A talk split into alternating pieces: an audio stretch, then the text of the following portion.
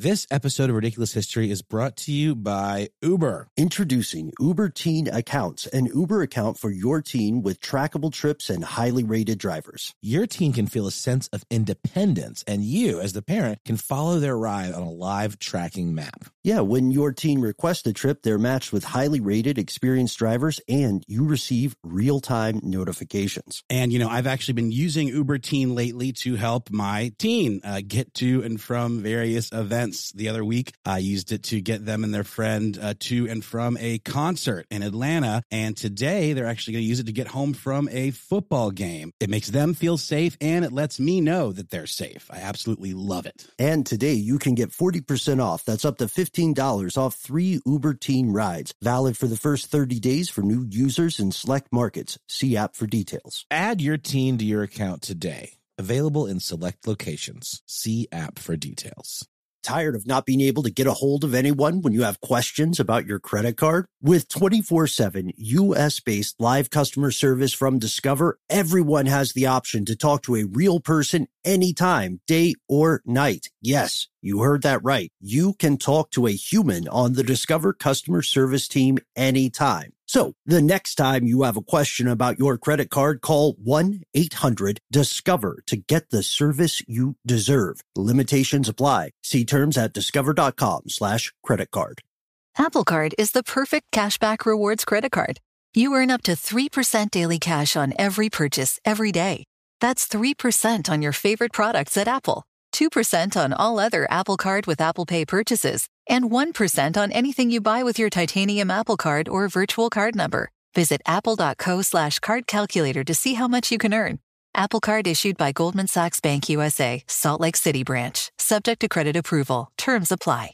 Ridiculous History is a production of iHeartRadio.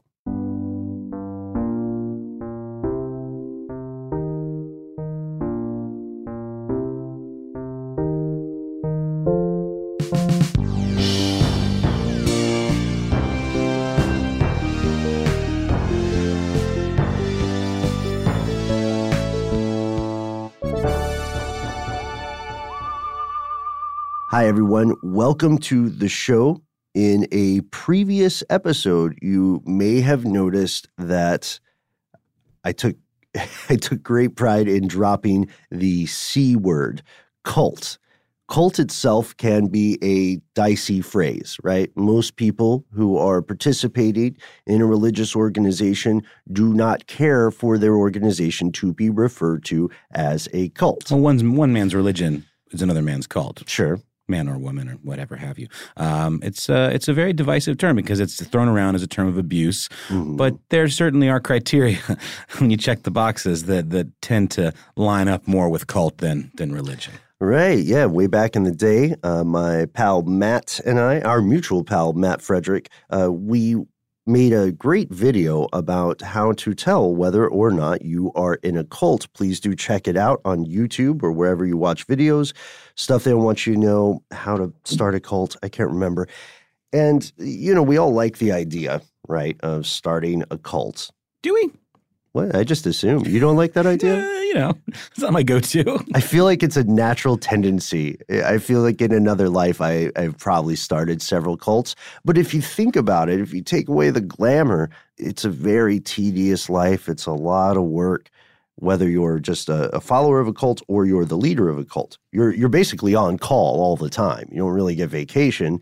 Uh, you probably don't make a lot of money. We always hear about these famous violent cults, but what about those cult leaders who are out there, you know, just grinding every day? They got like 15 people with them. And what about the cult leaders that time forgot, Ben? What about them? What of them? I am glad you asked, Noel. Uh, and we oh, we've also got to alert our super producer Casey Pegram. Casey, this is going to be a weird one. I'm absolutely in the cult of Casey, by the way. Yeah, yeah, yeah, yeah. The COC. Mm-hmm. Big time. Are, are, you? Are, do you subscribe to the newsletter? I subscribe to the newsletter. Uh, I get the Spotify playlists. Mm-hmm. I'm all about it. I do. I like to wait for his yearly donation period because if you put in fifty bucks, you get the tote bag. But if you put in seventy five bucks, you get the tote bag and the water bottle. Yeah. The COC is like the NPR of cults. It really is. It really is. Uh, I appreciate those pledge drives, Casey. And speaking of cult leaders, today's story takes us to China. in the early 1800s. There is a guy named Hong Xiuquan, and we're we're mispronouncing this name. Uh, Hong. Well, I'm going to mispronounce it even worse than you, Ben. So, so, you're doing a fine job. Oh no, I'm not. No, not really. Uh, so this this guy Hong Xiuquan. Can I just call him Hong X? Sure. Okay. Yeah. Uh, he's born on January 1st, 1814. He's a New Year's baby, and he is the third and youngest son of a poor Hakka family. His story gets propagandized pretty heavily as, as it goes on. So now his origins are a little bit the sources are a little bit contradictory. Some people say he was poor. Some people say his family was well to do but you know one man's palace is another man's dumpster right? This kind of the idea of success is relative. But let's uh, let's learn a little bit more about Hong uh, Hong X as you call him Noel. What do we know about this guy? Well we know that he had the the dream in his heart the twinkle in his eye he wanted to grow up and be a scholar. in order to do that, it's sort of like um, studying for the bar, right? Mm-hmm. To be a scholar in, in this period in Chinese history, you had to take this test. You had to memorize these Confucian texts and take these things called the imperial exams. It was the equivalent of going to college or, you know, getting your SATs or whatever. So all of that kind of combined into this life or death test. More like the bar because it was like it was such a big deal. You'd study for it so much that if you failed it, it was a really crushing blow. And nobody wants to take the bar twice. Thusly, no one wanted to take the imperial exams twice. Unfortunately, oh, by the way, less than 1% of the people who took the test pass. And Hong uh, was among those that did not. Yes, yeah. The imperial exams are a big, big, big deal. And that attrition rate is nasty. It is not something to mess with. Hong, however, does not give up. He decides he will retake the exams. He travels to a city in the south, Guangzhou, and he decides he's going to take the exams again in 1836. This city is amazing at this time. It's a port, it's a center of culture for the Qing dynasty. But with all this culture and with all this population and all this trade, uh, there comes a dark side. You see, a lot of the trade that goes through this port city comes from the West. And the West at this time has one big, big product that they are pushing into Chinese markets. That's right. The British were a huge part of this culture, and they were bringing in lots of opium that they were growing in India, where they also held imperial rule, essentially. And they were, you know, they didn't have they didn't hold sway over China per se, but there was a pretty serious foothold that they had in the Chinese empire in the Qing dynasty, correct, Ben? Yeah, yeah, you're absolutely right. So the the problem here is that the country of China is producing all this really cool stuff that the British forces want. Tea and tea, fine china, they call items, it. Yeah, mm-hmm. they literally call the porcelain fine china. That's right, and uh, silk, of course. And the British don't really have a lot of stuff that China wants. So there's a trade deficit. They do, however, have that opium growing in India. And they double down on this. They're flooding the markets with opium to the point that it is destabilizing Chinese society. But you see, not every import is a tangible thing. Ideas are just as valuable and indeed just as dangerous as opium, silk, fine china, or what have you. So Hong is walking through the streets of this city, thinking about his exam, when he hears a missionary from the far flung shores of North America uh, proselytizing, which means, you know, attempting to convert people to his religion, to Christianity.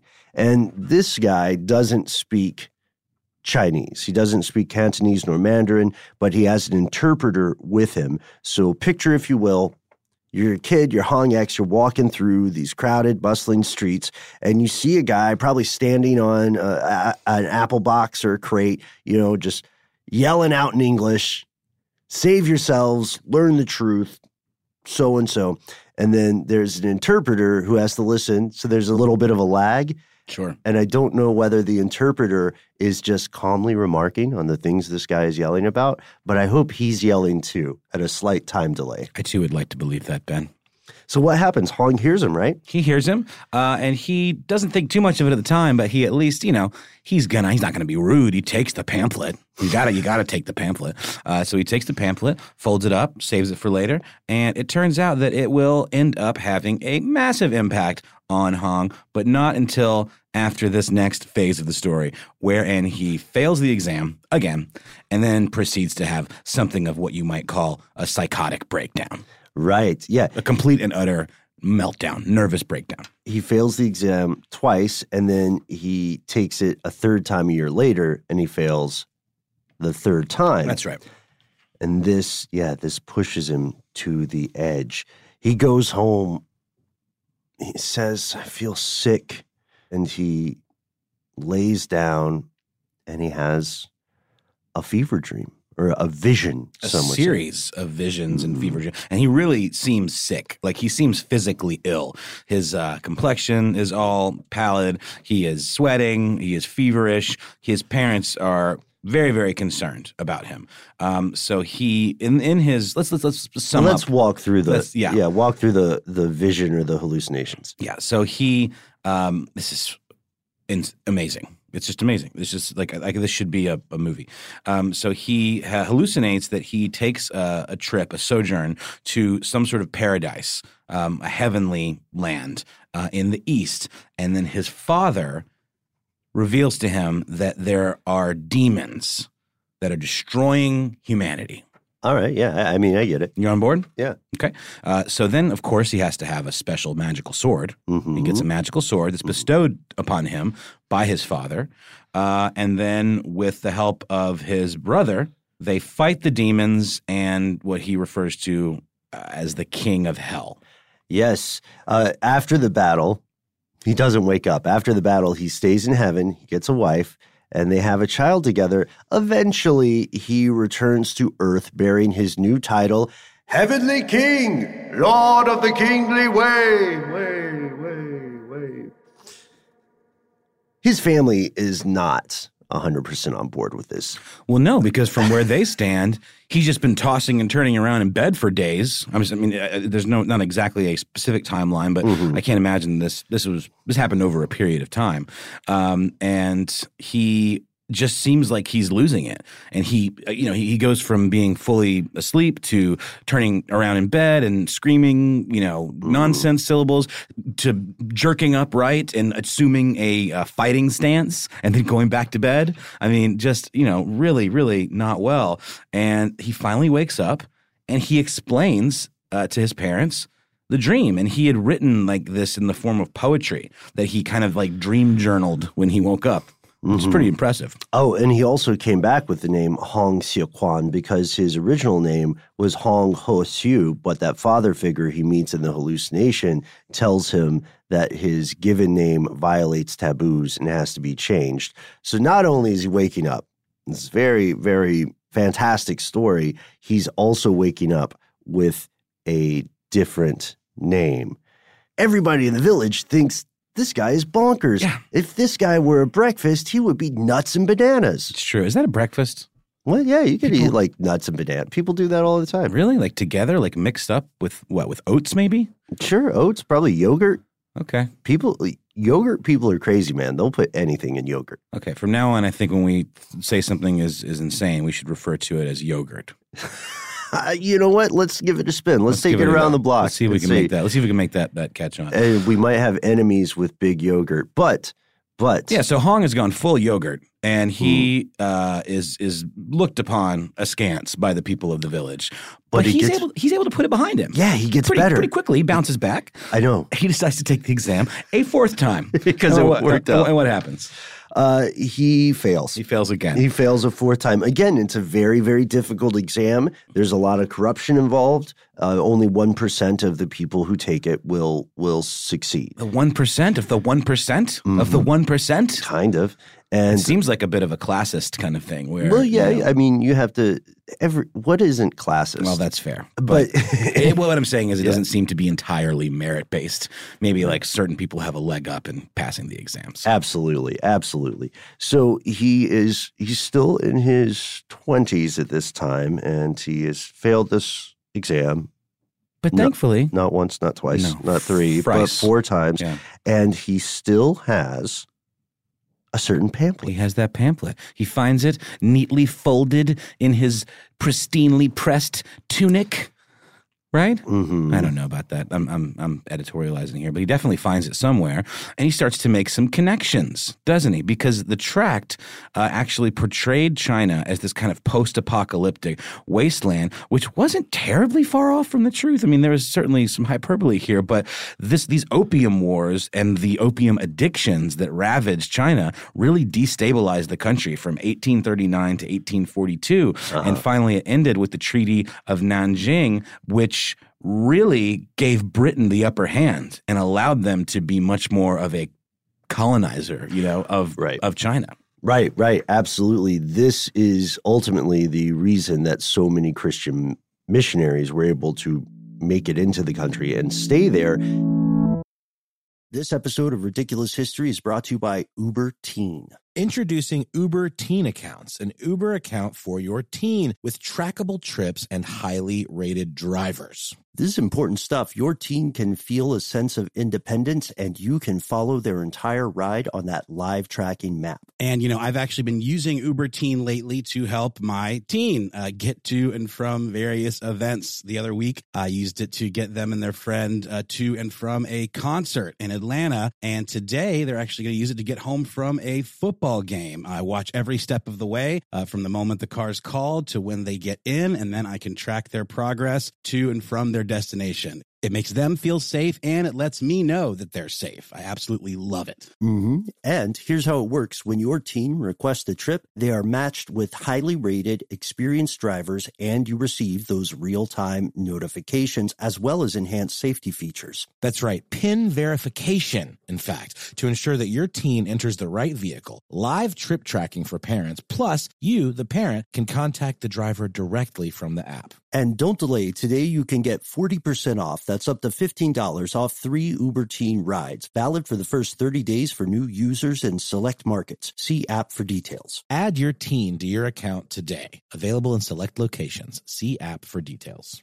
Sometimes to get what you want, you have to challenge the status quo and blaze your own trail. We're nothing if not trailblazers here at Ridiculous History. And you know, who also is a huge, uh, iconoclastic challenger of the status quo, Ben? Who is that, Noel? Well, I think you know. It's Hmm. Harry's. Yes, it's Harry's. They saw customers getting ripped off by all kinds of like slipshod, questionable products in the shaving industry, and they said, hey, you got to be the change. I was excited to try out the Winston set. It's an all in one package. You get some shaving cream, you get that great razor we're talking about. They also have deodorant. Yeah, I was about to say. Very helpful. I do really enjoy uh, their line of self care products, um, richly lathering, skin softening body washes and scents like redwood, wildlands, and stone. You want to know what a stone smells like? I've often wondered. Only you now you can. so don't settle for the status quo, folks. Blaze your own trail with Harry's. Get started with a $13 trial set for just $3 at harrys.com slash history. Once again, that's harrys.com slash history for a $3 trial set. This episode of Ridiculous History is brought to you by Mint Mobile. After years of fine print contracts and getting ripped off by overpriced wireless providers, if we've learned anything, it's this. There's always a catch. So when we heard that Mint Mobile wireless plans are just $15 a month when you purchase a three month plan, we thought, what's the catch? So we dug in, and after talking to them, it all made sense. There isn't a catch. Can you believe that? Mint Mobile's got a secret sauce, babies, and it is that they sell wireless service online. And by doing so, cut out the cost of retail stores and pass those sweet, sweet, delicious savings directly onto you. To get this new customer offer and your new three-month unlimited wireless plan for just 15 bucks a month, go to mintmobile.com slash ridiculous. That's mintmobile.com slash ridiculous. Cut your wireless bill to 15 bucks a month at mintmobile.com slash ridiculous. Additional taxes, fees, and restrictions apply. See Mint Mobile for details. As Hong is reading this pamphlet, he's noticing a stunning similarity between the story of Christianity and his personal vision, the one he had thought and he had, you know, gotten over. He encounters the words of Jesus Christ and he becomes convinced, Hong becomes convinced that that father figure in his series of visions was the Christian God like the God of Abraham, and that the older brother, because remember you mentioned that older brother, Noel, the older brother was Jesus Christ himself, and the quote, king of hell was the serpent in the Garden of Eden. And Hong is putting everything together like the very end of Usual Suspects when, spoiler alert, three, two, one, when the investigator starts looking at the bulletin board and notices that uh, Keyser Söze has just been making up stories based on what he reads around the room. Bro. I did spoiler countdown. And plus, it's way past the statute. You think so? Yeah. All right, yeah, that's fair. I'm sorry. I didn't mean to scold you. I mean, it's fine. No, It's you're fine. totally fine. Also, where do spoilers stop, man? Is it a spoiler to say that Abe Lincoln passes away? Or that the Titanic sinks. or the, yeah, yeah. We're going to get some angry emails about that one because I didn't spoiler alert it. and it is a movie. It is, in fact, a movie. It's true. So Hong is Hong is having this usual suspect moment as he's reading through this pamphlet, and he's like, "Wait, the father in my dream is God. The older brother in my dream, that's Jesus. The king of hell is this serpent from this story. Holy smokes! Put two and two together. I am the son of God." It's like Darren Aronofsky trying to describe the plot of one of his movies. right, right. So he doesn't take this revelation as a personal thing. He doesn't hold it close to his heart and use it as a way to keep his divine chin up. Instead, he tells his relatives about his dream, and his message begins to spread. He gets followers. He must have been very persuasive. Well, he clearly was uh, tenacious. He kept taking, you know, he didn't, didn't let a, psych, a little little bitty psychotic break stop him from trying to take those those exams. Um, so he clearly had drive, and yeah, he had to have been very charismatic. Um, and his uh, his message started spreading like wildfire, cult style. Right, right. Uh, he gathers followers. They go on the road to evangelize, right? Uh, they're selling ink and brushes to fund their travels, and Hong begins writing his own religious works. He writes exhortations to worship the one true God, and this helps him win more converts. He goes back home to work on more religious writing, but his disciples continue to travel and they form a group known as the God Worshipping Society. There's an interesting sociological aspect here because a lot of his original followers are Hakka people, the, the ethnic group Hakka, just like he is.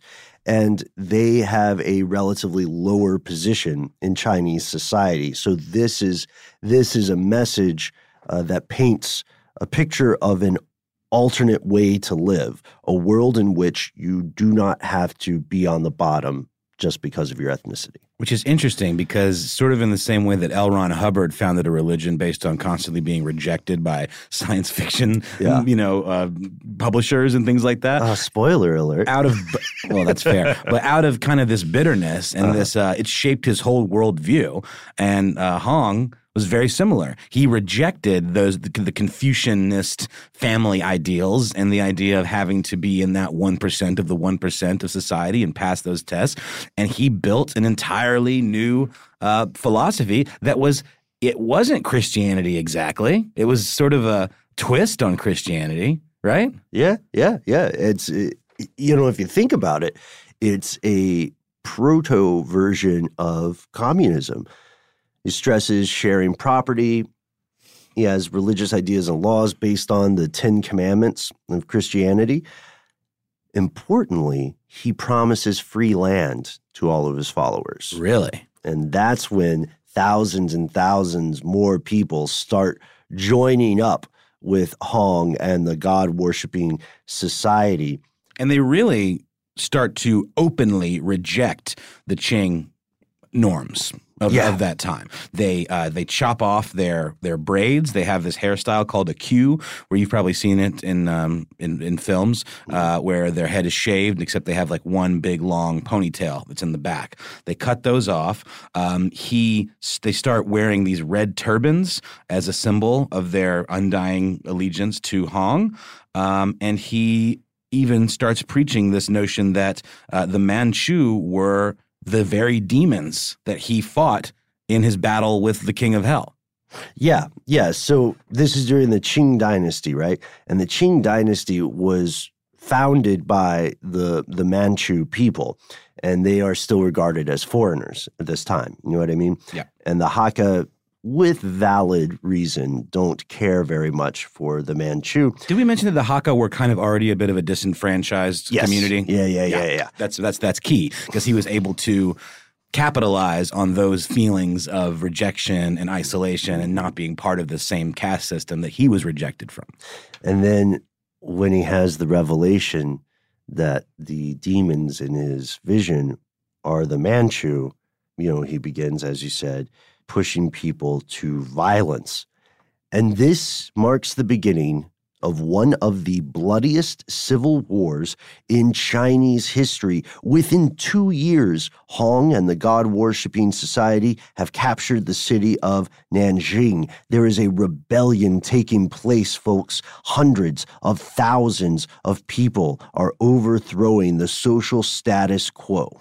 Yeah, uh, here's the thing too. Um, Hong really starts doubling down with his um, speaking with God kind of uh, angle, where he believes that he has been sent by God as the Son of God, because he is a Son of God. He's not Jesus; he's his other son. He's the younger brother. He's the younger brother of Jesus, uh, and he is is here to change the very course and uh, nature of Chinese society. Uh, based on the word of God and what he wants. So um, all of in, in his society, all of the his little kind of sub offshoot society, all of the beliefs of uh, the Chinese, all of the Confucian texts, all are burned. All those beliefs are scattered and rejected. Um, got rid of every single um, idol or effigy or you know any anything that represented the old way, right? And uh, even he outlawed opium because that had been a problem. Good move. want- want- yeah, that was probably the one one of his good moves. Um, and heavily segregated men and women Uh, officially. officially, but not for him. No, not for him. He He's had something of a harem in his uh, in his abode. very, very common with cult leaders. You know what I mean? From L. Ron Hubbard and the Sea Org uh, to David Koresh. Usually, cult leaders have a do as I say, not as I do sort of approach to their beliefs and laws. Uh, doesn't he also change the calendar? He does. He changes the calendar. Dude, that's such a power move. It's a big power move. I love, I love that. Yeah. It's like, all right, I'm in charge now. April is done. Now we're calling it um uh Hey Casey. I knew you were going to call me, Ben. I have nothing. I have nothing to offer on this. Oh, sorry. I know.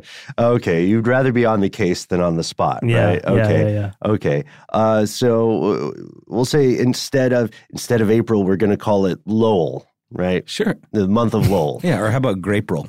Ooh. yeah, Grapril Yeah. or Aprist. I like that. I like that. So, uh, okay. Yeah, I, I don't mean to. Also, Casey on the case, thank you. I don't mean to diminish the suffering that Hong is becoming responsible for. Uh, what we see happening now is that the Qing dynasty notices Yeah. that society is quickly crumbling. Dude, he, in the city of Nanjing, hmm he has amassed an army and in addition to all of his followers but a, a real legitimate army that can expand this kingdom that he's creating all over southern China uh, and ends up with more than 30 million people living inside his little sub kingdom called the Taiping Heavenly Kingdom. Which is what they referred to their, their new territory as. And this is a real threat to the powers that be. I mean, this is huge, and they will not let this stand. Right. Absolutely. Uh, we should also mention, though he did segregate the sexes for his followers, he took some steps to try to make women more socially equal to men.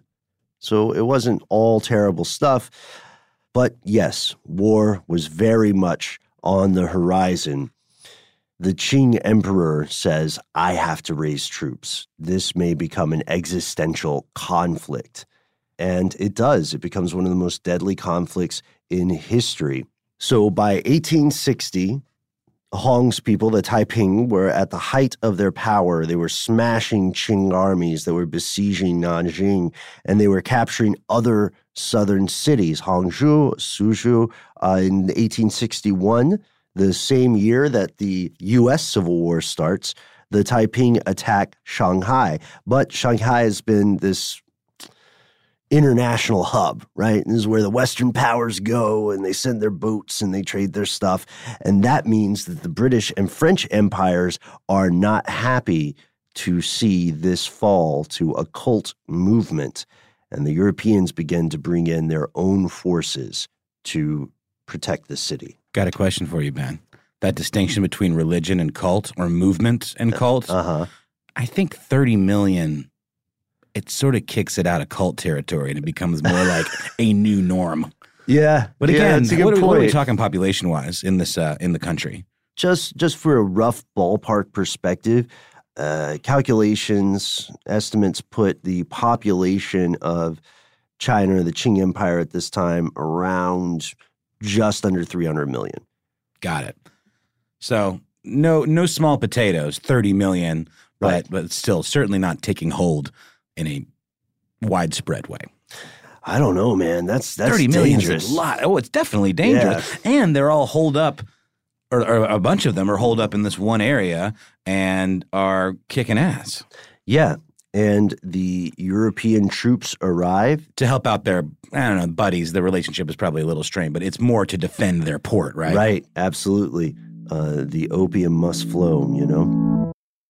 This episode of Ridiculous History is brought to you by Uber Teen. Introducing Uber Teen Accounts, an Uber account for your teen with trackable trips and highly rated drivers. This is important stuff. Your teen can feel a sense of independence and you can follow their entire ride on that live tracking map. And, you know, I've actually been using Uber Teen lately to help my teen uh, get to and from various events. The other week, I used it to get them and their friend uh, to and from a concert in Atlanta. And today, they're actually going to use it to get home from a football game. I watch every step of the way uh, from the moment the car's called to when they get in, and then I can track their progress to and from their destination. It makes them feel safe and it lets me know that they're safe. I absolutely love it. hmm And here's how it works. When your teen requests a trip, they are matched with highly rated, experienced drivers, and you receive those real time notifications as well as enhanced safety features. That's right, PIN verification, in fact, to ensure that your teen enters the right vehicle, live trip tracking for parents, plus you, the parent, can contact the driver directly from the app. And don't delay. Today you can get 40% off. That's up to $15 off three Uber Teen rides. Valid for the first 30 days for new users in select markets. See app for details. Add your teen to your account today. Available in select locations. See app for details. What up, everyone? It's Lunchbox from the Bobby Bones Show, and I'm here to tell you the national sales event is on at your Toyota dealer, making now the perfect time to get a great deal on a dependable new car.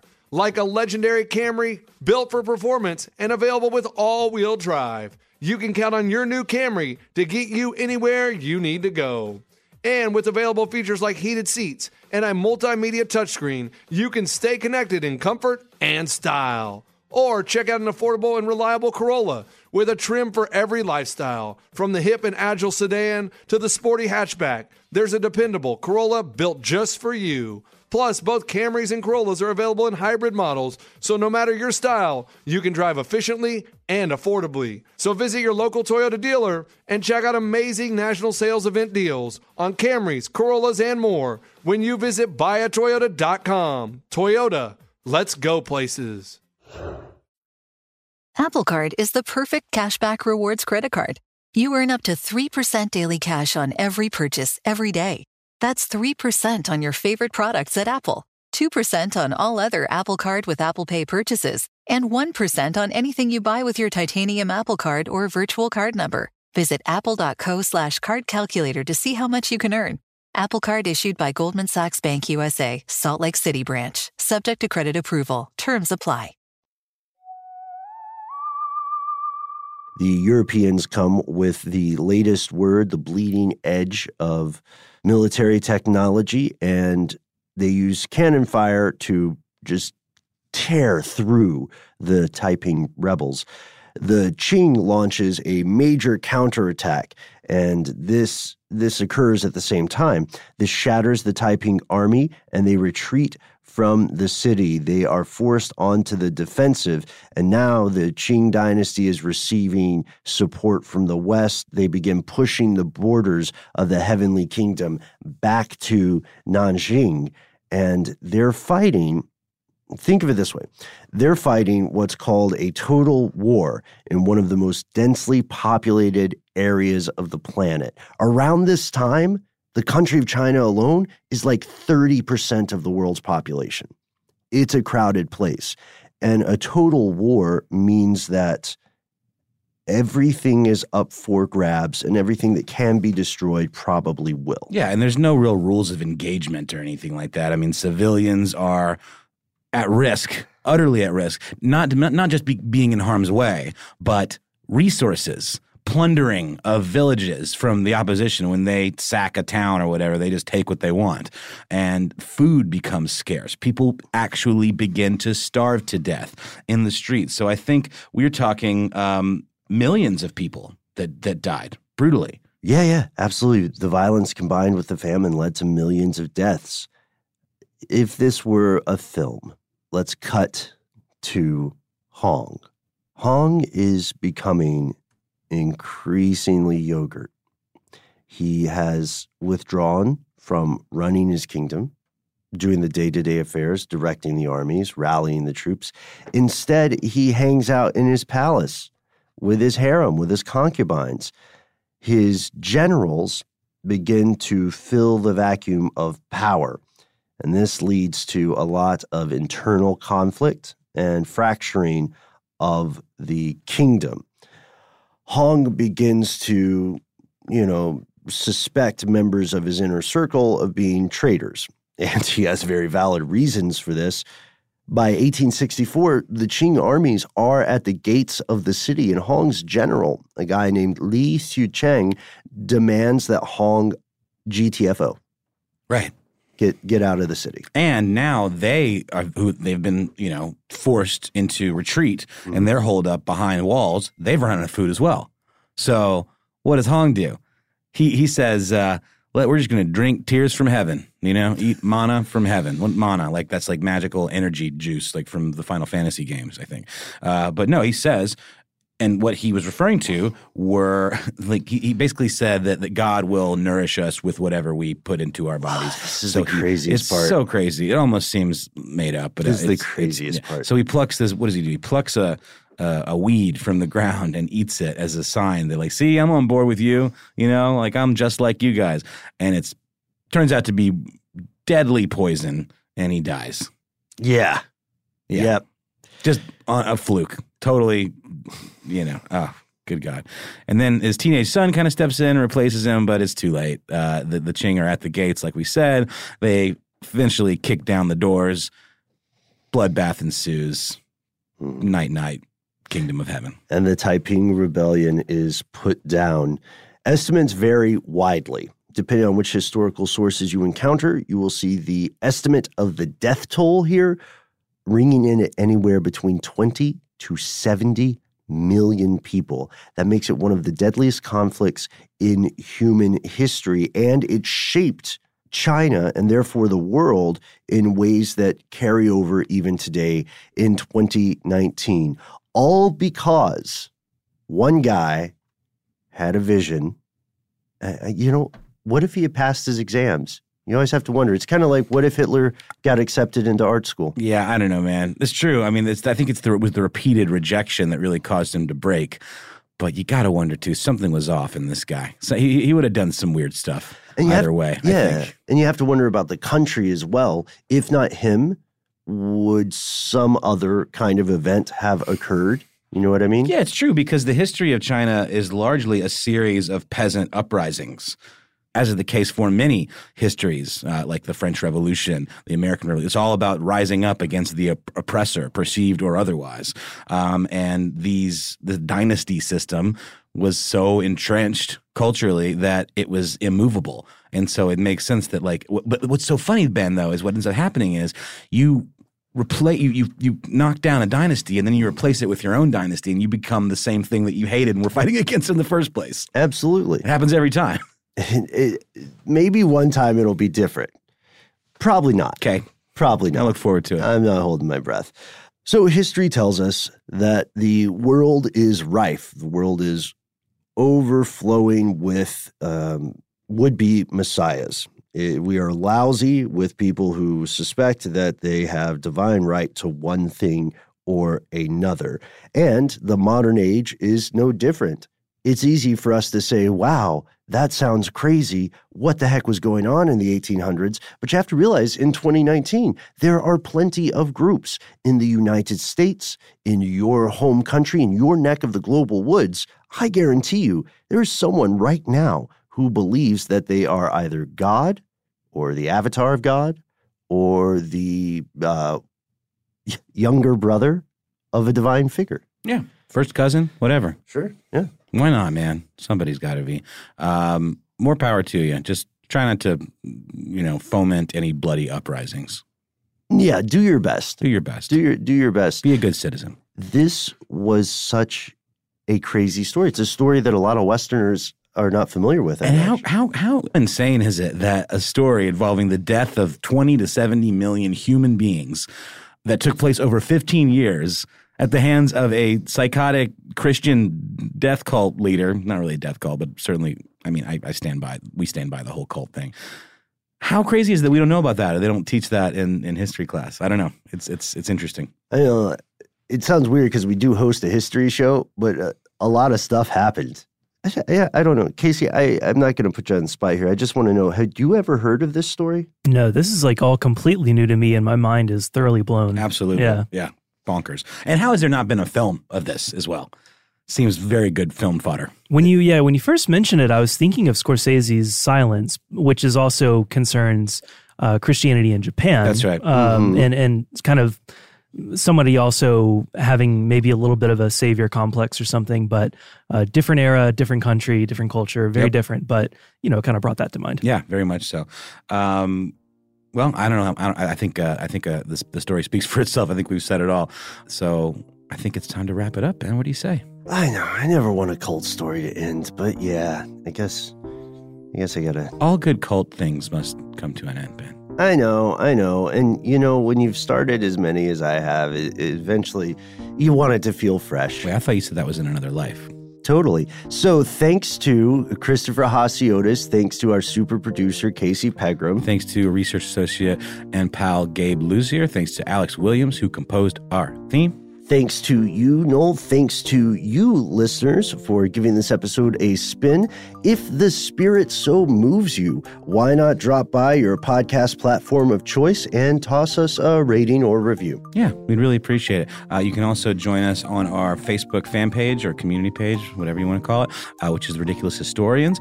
Um, we are on the usual platforms Twitter, Facebook, Instagram. You can also follow me personally on Instagram at Embryonic Insider. And you can find me on Instagram as well. I am at Ben Bowlin. So let us let us know about the local movements, communes, or dare we say cults in your neck of the global woods. Do you think these groups are innocuous? Do you think they are malevolent? If so, why or why not? And I'm especially interested to hear stories of local cults that most people outside of the area don't know about. Yeah, like Zendig Farms. Yeah, hey, you know about about, yeah, Yeah. Zendig Farms. Uh, there are a ton in Florida, just to the south of us. Very strange ones too. Uh, but yeah, let us know. We'll see you next time, folks.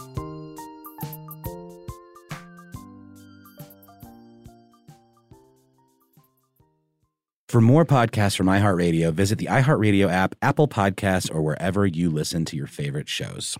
Does money stress you out? Let Facet flip your financial chaos into clarity. Finding Facet immediately put us at ease. Facet's innovative approach to financial planning ensures your money works as hard as you do, enabling members to experience the joys of having your finances in order. And That makes us Facet for life now, I guess.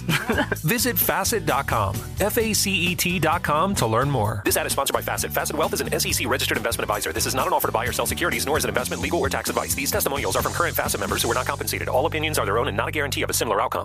With every CBD product claiming to do something different, it's nearly impossible to decide what's best for you. Lazarus Naturals pioneered the farm to front door model of transparency where they handle each step of the production process to ensure quality, potency, and consistency. Scannable labels allow you to see the test results of your hemp batch so you can be confident in the safety and quality. Visit LazarusNaturals.com today. Lazarus Naturals. It's not about being the best in the world, it's about doing what's best for the world. Not available in Idaho, Iowa, or South Dakota. Did you know that most salads travel over 2,000 miles to reach your plate? But not with 80 Acres Farms. Their crisp salad greens and herbs are food less traveled, going from farm to store in days, not weeks. They stay fresher for longer in your fridge. My salad lasts all week long, which means less food waste and easy meal planning. Oh, and did I mention there's no need to wash these greens? Because 80 Acres Farms uses zero pesticides. Visit 80acresfarms.com to learn more and find their salads and salad kits at your local Harris Teeter.